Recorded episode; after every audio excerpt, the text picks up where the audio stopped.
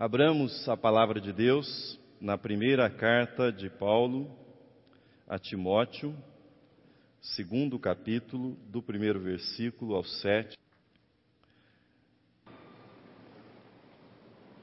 Dória, Crivella e a vontade de Deus. Foi amplamente noticiada a ação encabeçada pelo prefeito do Rio de Janeiro, Marcelo Crivella, para recolher um livro exposto na Bienal daquela cidade. Este livro tinha na capa dois rapazes se beijando.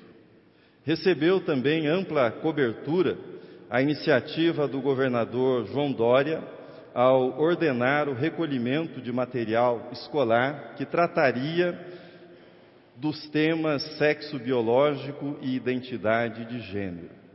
Ao mencionar as duas ações, ao mencioná-las, eu não as estou equiparando, e não é meu foco, e tampouco me julgo habilitado para discutir os aspectos legais e constitucionais das respectivas ações.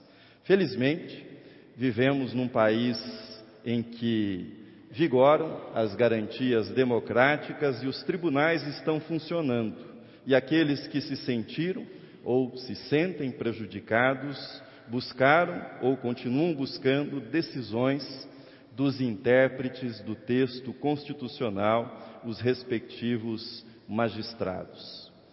Mas se eu não irei entrar nas questões legais envolvidas nas respectivas ações, qual qual é a razão para mencioná-las? As razões são as seguintes. Primeira, o tema da sexualidade humana pelo viés da homossexualidade é um tema que agita a sociedade no Brasil e no mundo. Segunda razão, os temas da identidade, identidade de gênero e orientação sexual vieram ampliar ainda mais o debate em torno da sexualidade humana. Terceira razão: família e escola são duas instituições fundamentais na formação humana. E o que cabe a cada uma delas no que diz respeito à orientação sexual é um assunto bastante debatido na atualidade. Quarta razão: o Estado, ou seja, o executivo, o judiciário, o legislativo, tem sido chamado a se manifestar sobre estes assuntos. Não poderia ser diferente. Uma vez que nós vivemos em sociedade, o papel do Estado é construir regras para convivência pacífica onde existe conflito sobre aquilo que é certo e sobre aquilo que é errado na vida em sociedade. Quinta razão. Esse tema está presente na vida das igrejas evangélicas, das igrejas cristãs, e exerce enorme influência sobre como os setores do Estado, principalmente o executivo e o legislativo, enxergam o tema. Isso por conta do peso eleitoral que é atribuído principalmente ao segmento evangélico. Bem, tentando resumir o estado atual da discussão, fica claro que há uma divisão na sociedade brasileira a respeito do tema. De um lado estão setores conservadores, cristãos ou não, que se mostram desconfortáveis com o novo status legal e a visibilidade dada à convivência afetiva entre pessoas do mesmo sexo, e de outro lado, estão pessoas que defendem maior visibilidade às pessoas homossexuais e às questões relacionadas às suas causas. Para alguns, a sociedade já se liberalizou demais na área do comportamento sexual. Para outros, entretanto, ainda há muito a ser feito no campo das leis e da educação. Não penso que eu tenha solução para assunto tão delicado e controverso do nosso tempo. A minha impressão é que o assunto é tão vasto e complexo que haverá sempre alguma verdade naquilo que as partes sustentam. Por outro lado, o assunto mobiliza tal passionalidade que haverá também algum exagero e alguma distorção de um lado e de outro. Sob o tema Dória, Crivella e a vontade de Deus, eu quero propor para o nosso exame, à luz do texto que lemos, algumas indagações específicas e, a meu ver, de grande importância. Quais seriam essas questões?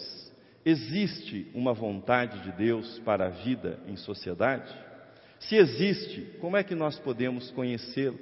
Qual é o papel do Estado na implementação da vontade de Deus para a sociedade? antes de ser taxado de mal informado, preciso adiantar que tenho plena consciência que as referidas autoridades agiram no exercício de suas funções públicas e, para tal, invocaram leis do país para justificar suas ações. Mas, como eu não nasci ontem, também sei que no quadro mais amplo está uma determinada visão de mundo que é informada religiosamente. E não vem ao caso aqui se a motivação religiosa por trás das ações é genuína ou apenas para agradar determinado eleitorado. Dória e Crivella são apenas casos ilustrativos de uma questão muito mais ampla e de interesse nosso. Existe uma vontade divina para a sociedade? Faz parte da vontade divina que as autoridades da esfera civil fomentem comportamentos da moralidade sexual. Cristãos, enquanto cidadãos do seu país, devem pressionar autoridades civis para que as leis e as políticas públicas estejam alinhadas ao máximo com as suas convicções religiosas. Cristãos devem reagir quando julgam que o Estado está promovendo comportamentos na moral sexual tidos como impróprios por padrões da palavra de Deus? Estas são questões da maior importância no tratamento desse assunto. O primeiro passo na direção de qualquer resposta é recordar algumas, algumas coisas importantes sobre moralidade já preguei neste púlpito em duas ocasiões especificamente sobre esse tema. Portanto, eu não vou repetir aqui o que eu falei naquelas ocasiões, mas vou retomar alguns pressupostos gerais. Tenho chamado de ortodoxia compassiva e respeitosa nossa aproximação nesse debate. O que é que eu quero dizer com isso? Sob o ponto de vista bíblico, o ensino é claro. O casamento é a união entre um homem e uma mulher. A sexualidade é uma bênção divina para ser vivida no âmbito de uma aliança de fidelidade e dedicação mútuas. Resumidamente, homem e mulher foram criados por Deus. O casamento entre homem e mulher foi instituído por Deus e a exclusividade entre marido e mulher é também intenção de Deus. Isto significa que pessoas heterossexuais estejam livres de pecado e distorções na vivência da sua sexualidade? Vocês já sabem a resposta. Violência, infidelidade, estupros, pornografia, abusos de toda ordem, prostituição, são pecados que marcam a sexualidade de seres humanos. Portanto, se todas as pessoas fossem heterossexuais, ainda teríamos que lutar com muitas dificuldades a respeito da nossa sexualidade. Um ponto fundamental da teologia bíblica é a noção de pecado. Ser pecador é não ser aquilo que eu deveria ser para o meu próximo, para mim e para Deus, ou melhor, diante de Deus. Sei que você pode fazer a aplicação desse conceito de pecado para a esfera da sexualidade. Isso me faz lembrar que C.S. Lewis, escritor cristão, afirmava que o centro da moralidade cristã não está na sexualidade. Preciso citá-lo literalmente. Veja comigo na tela o que ele diz. Se alguém pensa que os cristãos consideram a falta de castidade o vício supremo, essa pessoa está redondamente enganada. Os pecados da carne são maus, mas dos pecados são os menos graves. Todos os prazeres mais terríveis são de natureza puramente espiritual. O prazer de provar que o próximo está errado, de tiranizar, de tratar os outros com desdém e superioridade, de estragar o prazer, de difamar, são os prazeres do poder e do ódio. E ele prossegue dizendo: Isso porque existem duas coisas dentro de mim que competem com o ser humano em que devo tentar me tornar. São elas o ser animal e o ser diabólico. O diabólico é o pior dos dois, é por isso que um moralista frio e pretensamente virtuoso, que vai regularmente à igreja, pode estar bem mais perto do inferno que uma prostituta. É claro, porém, que é melhor não ser nenhum dos dois. O que eu estou chamando de ortodoxia compassiva e respeitosa é a atitude honesta. Honesta que cristãos devem ter diante de pessoas que estejam lutando com a homossexualidade. De dizer-lhes: Eu entendo sua luta, porque eu também tenho as minhas lutas com o pecado. Meu amigo e irmão, estamos todos no mesmo barco, e esse barco se chama pecado. E a não ser que Jesus esteja nele, não há nenhuma esperança de que nós cheguemos a outra margem. É simples assim. Isso é ortodoxia compassiva e respeitosa. Nessa perspectiva, a igreja é uma casa de hospitalidade, que acolhe a todos e propicia oportunidade para que todos ouçam o Evangelho de Jesus Cristo e tomem as suas decisões à luz desse Evangelho, sem pressões, sem coerções externas, mas ouvindo a palavra de Deus e a voz do Espírito Santo que fala no íntimo de cada coração. Faz algum tempo, vinha caminhando aqui para a igreja durante a semana e uma pessoa me parou na rua e foi logo dizendo: Pastor, quero parabenizar a catedral. E eu perguntei-lhe qual a razão. Veja o pecado da soberba, né? como se houvesse muitas razões. E essa pessoa me disse o seguinte: tenho acompanhado os cultos e vocês não ficam pregando contra gays ou a favor de gays. E ela me disse: Eu sou gay, mas é muito difícil encontrar uma igreja em que eu possa ouvir somente o Evangelho.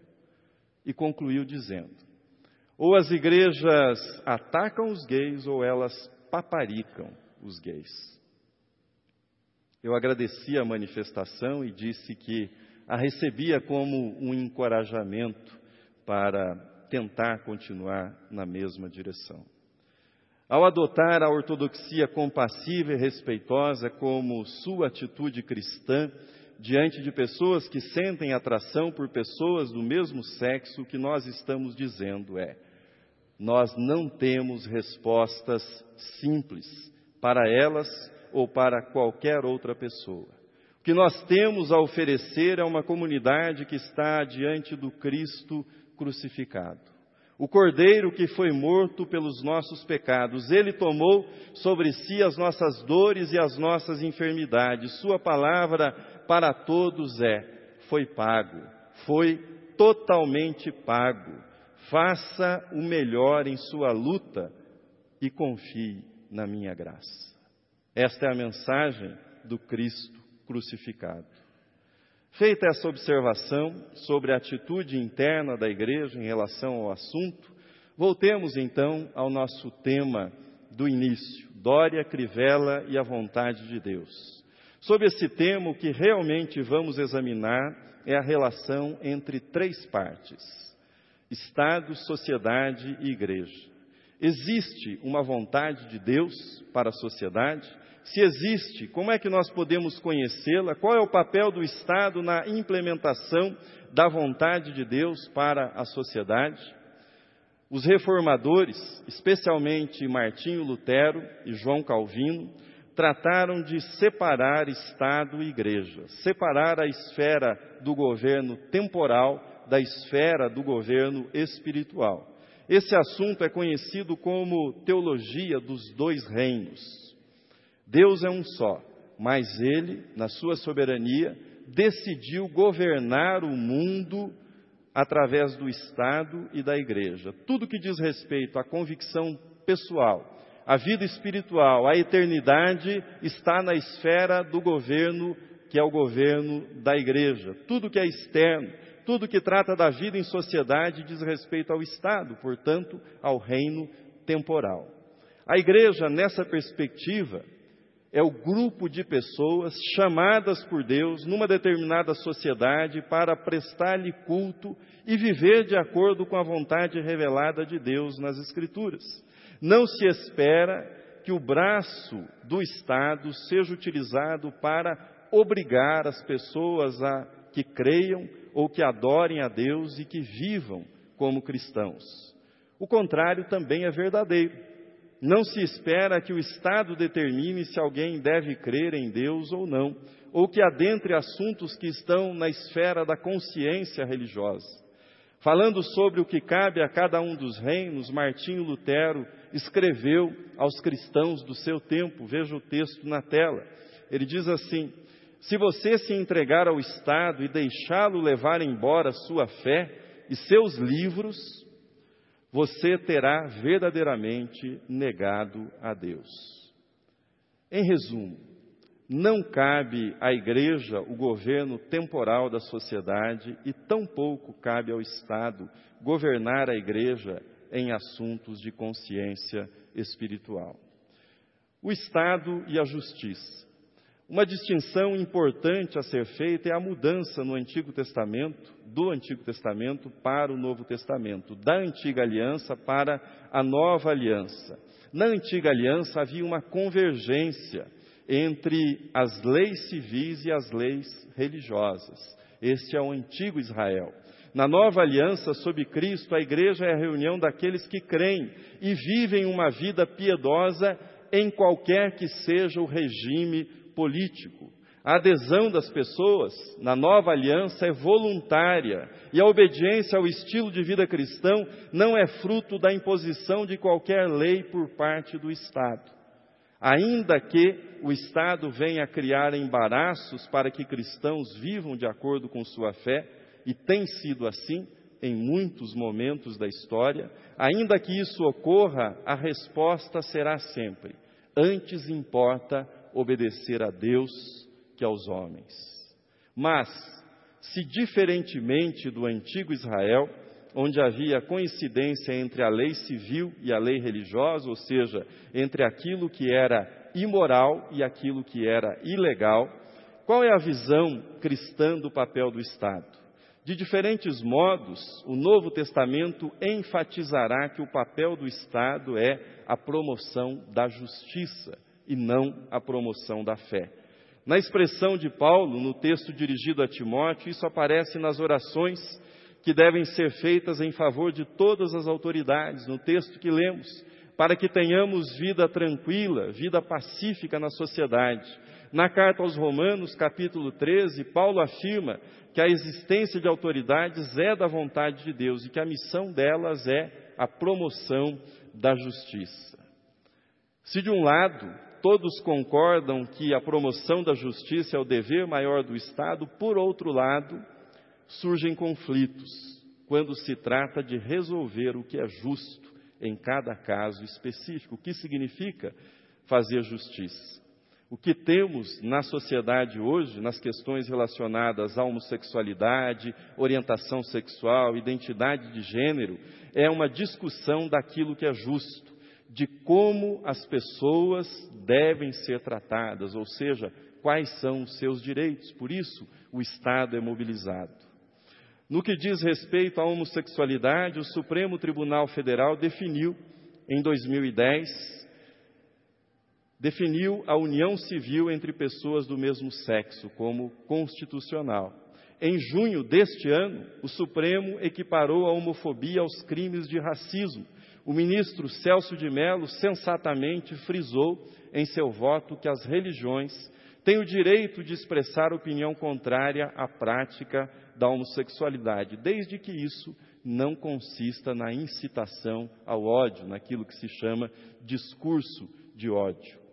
As ações de Marcelo Crivella e João Dória já se movem noutra esfera de discussão identidade de gênero e orientação sexual. Nessa questão, a definição daquilo que é justo, ou seja, definir o que é justiça nesses casos, nessa questão, outras vozes se levantam e, ao fazê-lo, revelam como o assunto é ainda mais complexo nos dias atuais. Quais são essas vozes?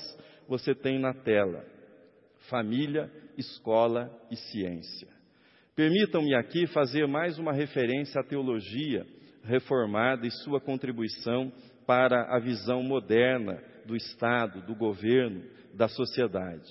Às vezes nós falamos e agimos como se só existissem o Estado e os indivíduos, o governo e as pessoas enquanto indivíduos, e nenhuma outra mediação entre elas. Abraham Kuyper, notável pastor, jornalista e primeiro-ministro da Holanda nos primeiros anos do século XX, fundador da Universidade Livre daquele país, ele chamava de responsabilidade diferenciada as comunidades que compõem a sociedade e enfatizava que elas tinham um papel importante.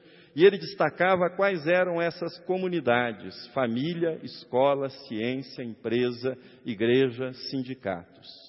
Segundo ele, são instituições que exercem cada uma na sua esfera e, de acordo com a sua natureza, um papel fundamental para que nós tenhamos vida tranquila e vida pacífica. Na vida em sociedade, a família não é um poder absoluto, mas não há qualquer dúvida que, em questões da intimidade e da identidade sexual, a família deve ser ouvida também. É verdade que existe preconceito no âmbito da família, porém, excetuadas as distorções, pai e mãe são os maiores interessados no bem-estar dos seus filhos. Dificilmente vamos divergir a esse respeito. Atitude bastante sensata teve nesta semana a deputada estadual Janaína Pascoal. Ela é autora de um projeto que proíbe o uso de bloqueadores hormonais em adolescentes. Esse tipo de tratamento tem sido utilizado quando há conflito entre o sexo biológico e a identidade de gênero. A deputada é proponente de um projeto que impede isso no estado de São Paulo. Mas ela foi convidada, e nisso eu digo que a atitude foi sensata. A deputada foi convidada a visitar um ambulatório de transtorno de identidade de gênero e orientação sexual do Hospital das Clínicas. Aceitou o convite. Lá esteve nessa semana, conversou com profissionais, conversou com as famílias atendidas por esse serviço. Ela não se pronunciou ainda a respeito do projeto depois disso, mas é isso que se espera. É isso que se espera numa sociedade democrática, que as pessoas, nas diferentes esferas, nos diferentes papéis, sejam capazes de olhar nos olhos umas das outras, de se tratarem como humanas, de conversar com franqueza sobre os problemas e como nós podemos encontrar um caminho de conciliação nesses problemas. Termino. Sexualidade, identidade e felicidade.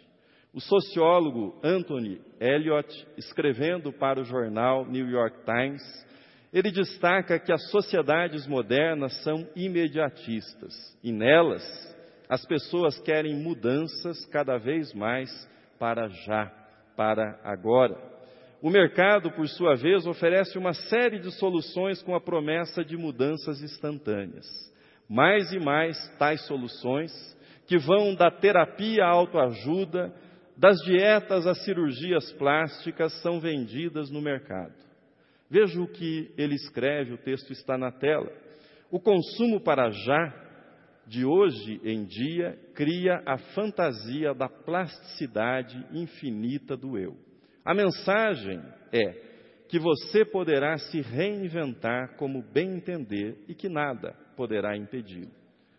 Mas esse novo senso de individualismo dificilmente preservará sua felicidade por muito tempo, pois melhorias pessoais são concebidas tendo em vista o curto prazo. Elas duram apenas até a próxima vez, diz ele. Se há algo que a sabedoria milenar do cristianismo pode ensinar a respeito da vida é como lidar com os desejos que não se realizam. Como ser feliz apesar de certa dose de frustração na vida. A identidade humana é resultado de resultado complexo de vários fatores, entre eles biológicos, psicológicos, históricos, sociais e espirituais.